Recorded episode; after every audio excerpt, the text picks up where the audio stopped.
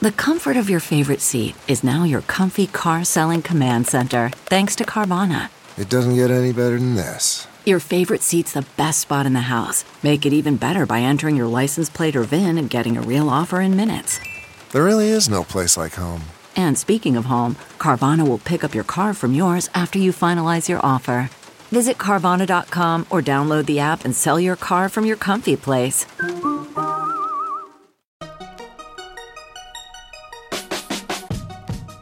Welcome to the Techmeme Ride Home for Thursday, July 26, 2018. I'm Brian McCullough. Today, the Facebook earnings disaster. What else?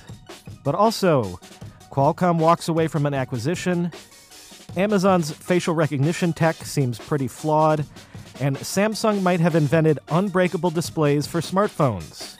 Here's what you missed today in the world of tech.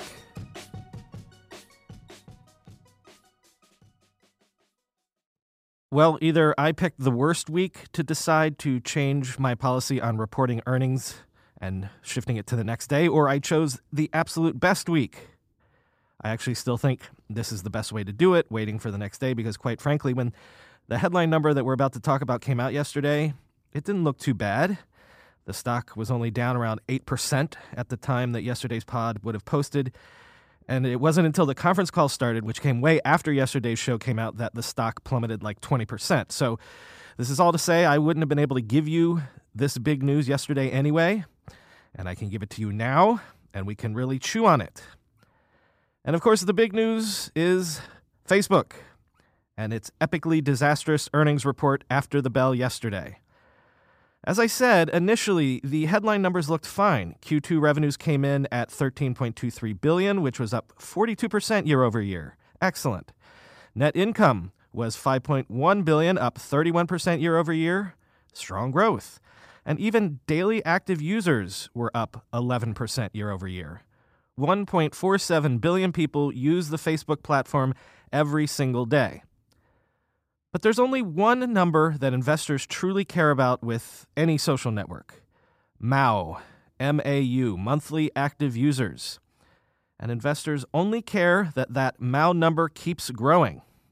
And this is where Facebook ran into trouble. In Q2, Facebook only saw monthly active users climb 1.54%. That represents the company's slowest ever growth in monthly active user numbers. The previous Q1 MAU numbers saw growth of 3.14%. So, as I said, initially the stock was down about 8%. Not great, certainly, but not epically disastrous.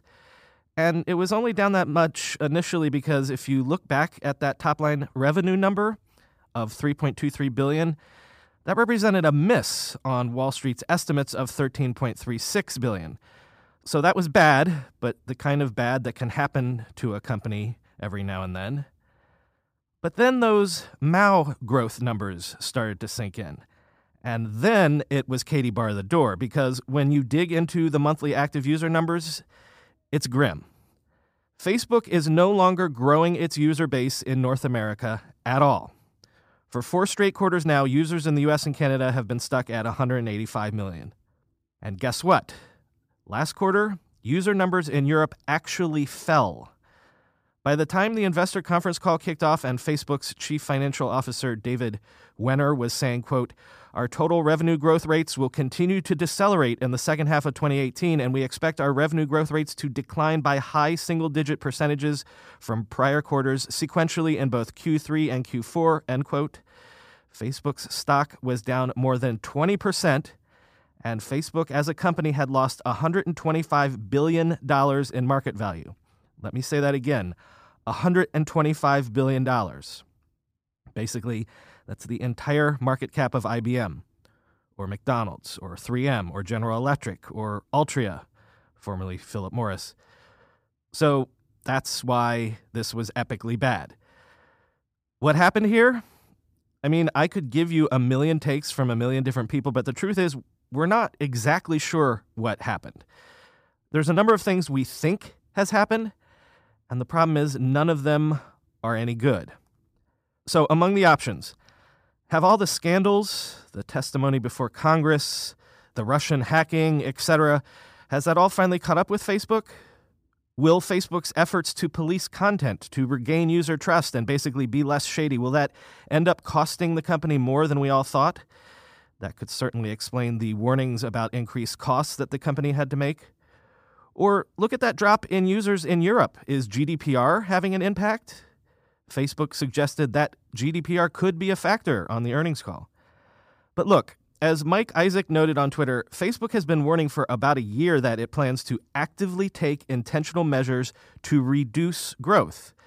Things like changes to the news feed to reduce viral posts. And Mark Zuckerberg, all those times he vowed publicly to make Facebook as a platform better and more trustworthy, he said again and again that that was his priority above and beyond making money. So it's not like Wall Street didn't know this was coming. No, what really has people spooked is the sudden realization that, you know, there could be a natural limit to how long and to what extent Facebook can grow.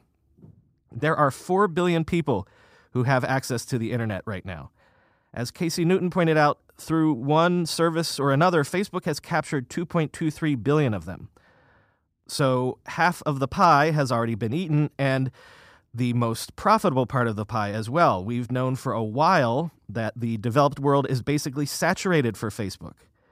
There can still be growth in developing countries as more people come online over the years, but that has a very obvious ceiling that you can measure in terms of revenue. Maybe Shira Ovide put it best. If what the company predicts comes to pass, the internet's best combination of fast revenue growth and plump profit margins is dead. All at once, it seems reality finally caught up with Facebook, end quote. And there's really no way to spin that. I mean, Facebook tried. For the very first time ever, the company trotted out a new metric on the conference call yesterday. It said 2.5 billion people use some member of the quote Facebook family every single day. If not Facebook, then WhatsApp or Messenger or Instagram. They've never tried to make that argument before. Hey, look at the big picture, guys. Even if one thing slows, we've still got people hooked on this other thing over here. As Owen Williams said, that shows how desperate the company is to save face right now. And as Casey Newton tweeted, quote, this metric was previously housed in a glass case labeled break in case of emergency, end quote. So it all comes down to is the emergency finally here for Facebook? Or is this a Facebook problem alone? Initially, it seems that investors kind of think so. Other social networks like Twitter and Snap only opened down about 2 or 3% today, while Facebook opened down 18%. So maybe Facebook just flew too close to the sun, got too big first. In different ways, though, the grand investor story for every single one of these tech giants is predicated on the notion that they are simply standing in front of the tidal wave of history, as I've said before, a tidal wave that will wash over them and wash them up to unimagined heights. And they haven't had to do anything because this tidal wave was inevitable. They just had to stand in front of it. Think of Amazon. The tidal wave of history is the shift to e commerce.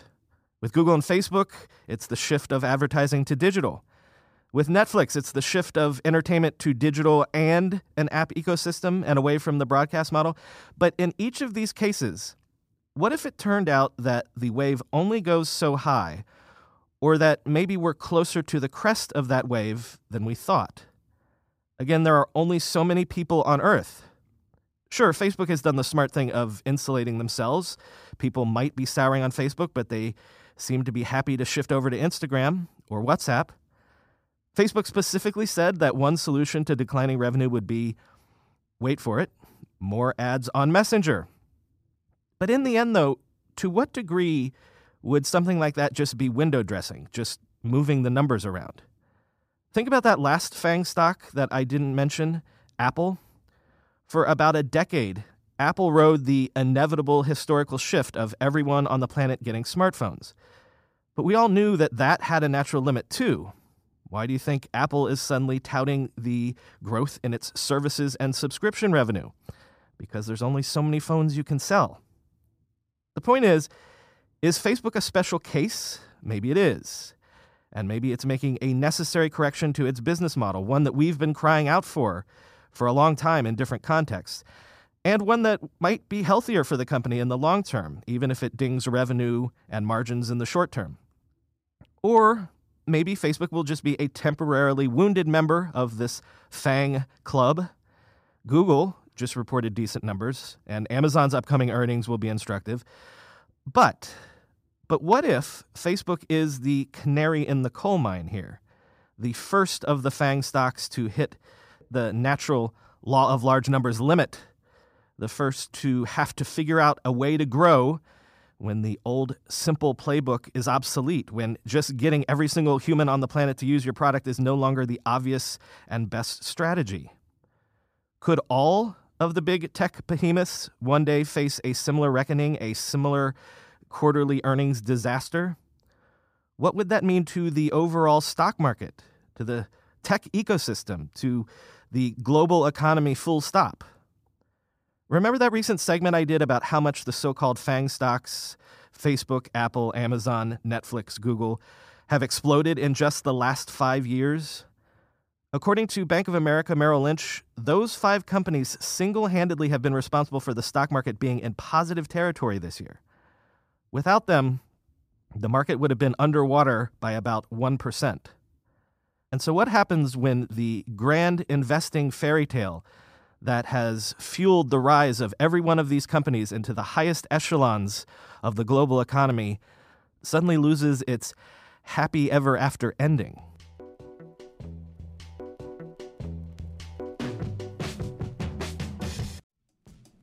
When you go through airport security, there's one line where the TSA agent checks your ID and another line where a machine scans your bag. The same thing happens in enterprise security, but instead of passengers and luggage, it's end users and their devices.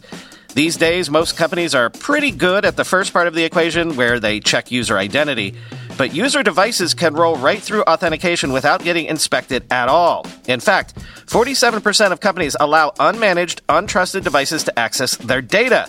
That means an employee can log in from a laptop that has its firewall turned off and hasn't been updated in six months, or worse, that laptop might belong to a bad actor using employee credentials. Kolide finally solves the device trust problem. Kolide ensures that no device can log into your Okta protected apps unless it passes your security checks. Plus, you can use Kolide on devices without MDM, like your Linux fleet, contractor devices, and every BYOD phone and laptop in your company. Visit kolide.com slash ride to watch a demo and see how it all works. That's K-O-L-I-D-E dot com slash ride, kolide.com slash ride. I'm going to a big AI startup demo day here in the city tomorrow, and I will 100% be decked out in Mack Weldon clothing. Why? Well, Mack Weldon makes timeless apparel with modern performance fabrics for guys who want to look and feel sharp without sacrificing comfort. Mack Weldon clothes are designed to fit your style and the demands of modern life. They look like regular clothes, but feel like the latest in modern comfort. They're the go to choice for guys who want to look great without even trying. Breathable underwear that keeps you cool, dry, and comfy all day. That's their AirKnit underwear. Crazy, comfortable, but elevated sweatpants, the Ace collection. An upgraded classic polo with antimicrobial silver threads, the Silver Peak polo. That's my personal fave. And ultra soft antimicrobial tees for when you need to stay fresh longer. Their silver crewneck t shirt. Get timeless looks with modern comfort from Mack Weldon. Go to mackweldon.com and get 20% off your first order with promo code RIDE. That's M A C K W E L D O N.com, promo code RIDE. Well, that story sucked up a whole lot of the chatter over the last 24 hours, but there was other news, even other earnings news. Qualcomm reported Q3 revenue, and the numbers weren't as interesting as the fact that the company announced that it is walking away from its proposed acquisition of NXP Semiconductors because it has not secured Chinese regulatory approval of the merger. Because the deal is off, Qualcomm will have to pay NXP $2 billion as a breakup fee.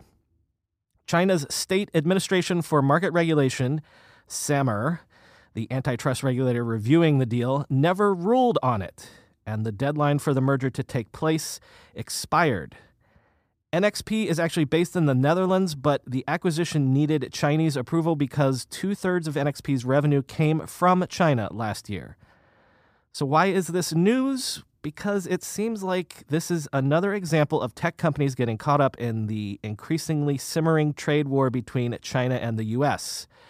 There was no official word on why the Chinese regulators never acted on the acquisition, but most people assume that this was part of the tit for tat regulatory and trade battle going on between China and the US. Quote, We obviously got caught up in something that was above us, Qualcomm chief executive Steve Mollenkopf said in an interview after the announcement on Wednesday. I don't know if I've talked about it on this show before, but Amazon has a facial recognition technology called Rekognition, Rekognition with a K. It sells the tech to police departments and other organizations, and it has proven controversial to say the least, with some activists and even some inside of Amazon saying not only should the technology not be used, but Amazon should not be producing and selling it. Proponents see Rekognition as a useful tool to quickly find criminals out in the real world, but civil liberties groups see this as a dangerous surveillance tool that could be used to monitor protesters, undocumented immigrants, and basically just any member of the public, criminal or no. And the American Civil Liberties Union has stepped up its criticism of the technology in a rather dramatic and high profile way. The ACLU released the results of a test that it ran of the Rekognition systems, which used the software to compare the photos of everyone in Congress with a database of 25,000 publicly available mugshots of criminal suspects. In the test, the Amazon technology incorrectly matched 28 sitting members of Congress with the faces of people who had been arrested. And what was worse, it tended to disproportionately misidentify African American and Latino members of Congress. Jacob Snow, a technology and civil liberties lawyer with the ACLU of Northern California, told the New York Times, quote, "This test confirms that facial recognition is flawed, biased, and dangerous." End quote. In a blog post, the ACLU wrote, quote, an identification, whether accurate or not, could cost people their freedom or even their lives. Matching people against arrest photos is not a hypothetical exercise. Amazon is aggressively marketing its face surveillance technology to police, boasting that its service can identify up to 100 faces in a single image, track people in real time through surveillance cameras, and scan footage from body cameras. A sheriff's department in Oregon has already started using Amazon Rekognition to compare people's faces against a mugshot database without any public debate, end quote. In a statement to Ars Technica, Amazon defended the Rekognition technology, saying, quote, it is worth noting that in real world scenarios, Amazon Rekognition is almost exclusively used to help narrow the field and allow humans to expeditiously review and consider options using their judgment and not to make fully autonomous decisions, where it can help find lost children, restrict human trafficking, or prevent crimes. Finally, today, Samsung has announced that it has developed flexible OLED displays for smartphones and other devices that it has certified as unbreakable, capable of surviving repeated drops with no damage. And this is an official certification, too, from the Underwriters Laboratories. Here's how Android Central describes this breakthrough quote, The traditional way to have a super tough screen was to simply harden the covering that went over top of it. Phone makers have been covering displays with synthetic sapphire for years, which is much stronger than traditional glass found on phones. Synthetic sapphire is extremely difficult to break when reinforced properly by the phone's hardware and when paired with an OLED panel underneath, the entire package is very rugged, but it can eventually break because it's brittle. This new unbreakable panel from Samsung is covered by a fortified plastic rather than glass, which makes it flexible during impact. Unquote. During the Underwriters Laboratories testing, the display panel in question survived 26 successive four foot drops without any damage. Samsung said it has also tested the panels for six feet drops as well with similar results. So, how soon will this new tech be showing up in that smartphone in your pocket? Android Central says it is still several years off, but Samsung thinks that this could also have applications in other areas, for example, central consoles on cars and rugged tablets for kids. Hey guys, guess what? Today marks the 100th episode of the Techmeme Ride Home podcast. I crunched a few numbers, which is easy to do with a nice round number like 100. Each episode tends to average around 18 minutes, give or take, from day to day. So if you go back and listen to all of the extant episodes back to back, that would take you 30 hours to do so. But more impressive, I write about 2,500 words each day for the scripts for this show. So at 250,000 words, that means that I've written a pretty substantial book in a little under five months. If you stick around for our thousandth show, that would take place sometime in 2022. Let's hope the whole world and all of us are still around for that. But thank you for helping get the show this far.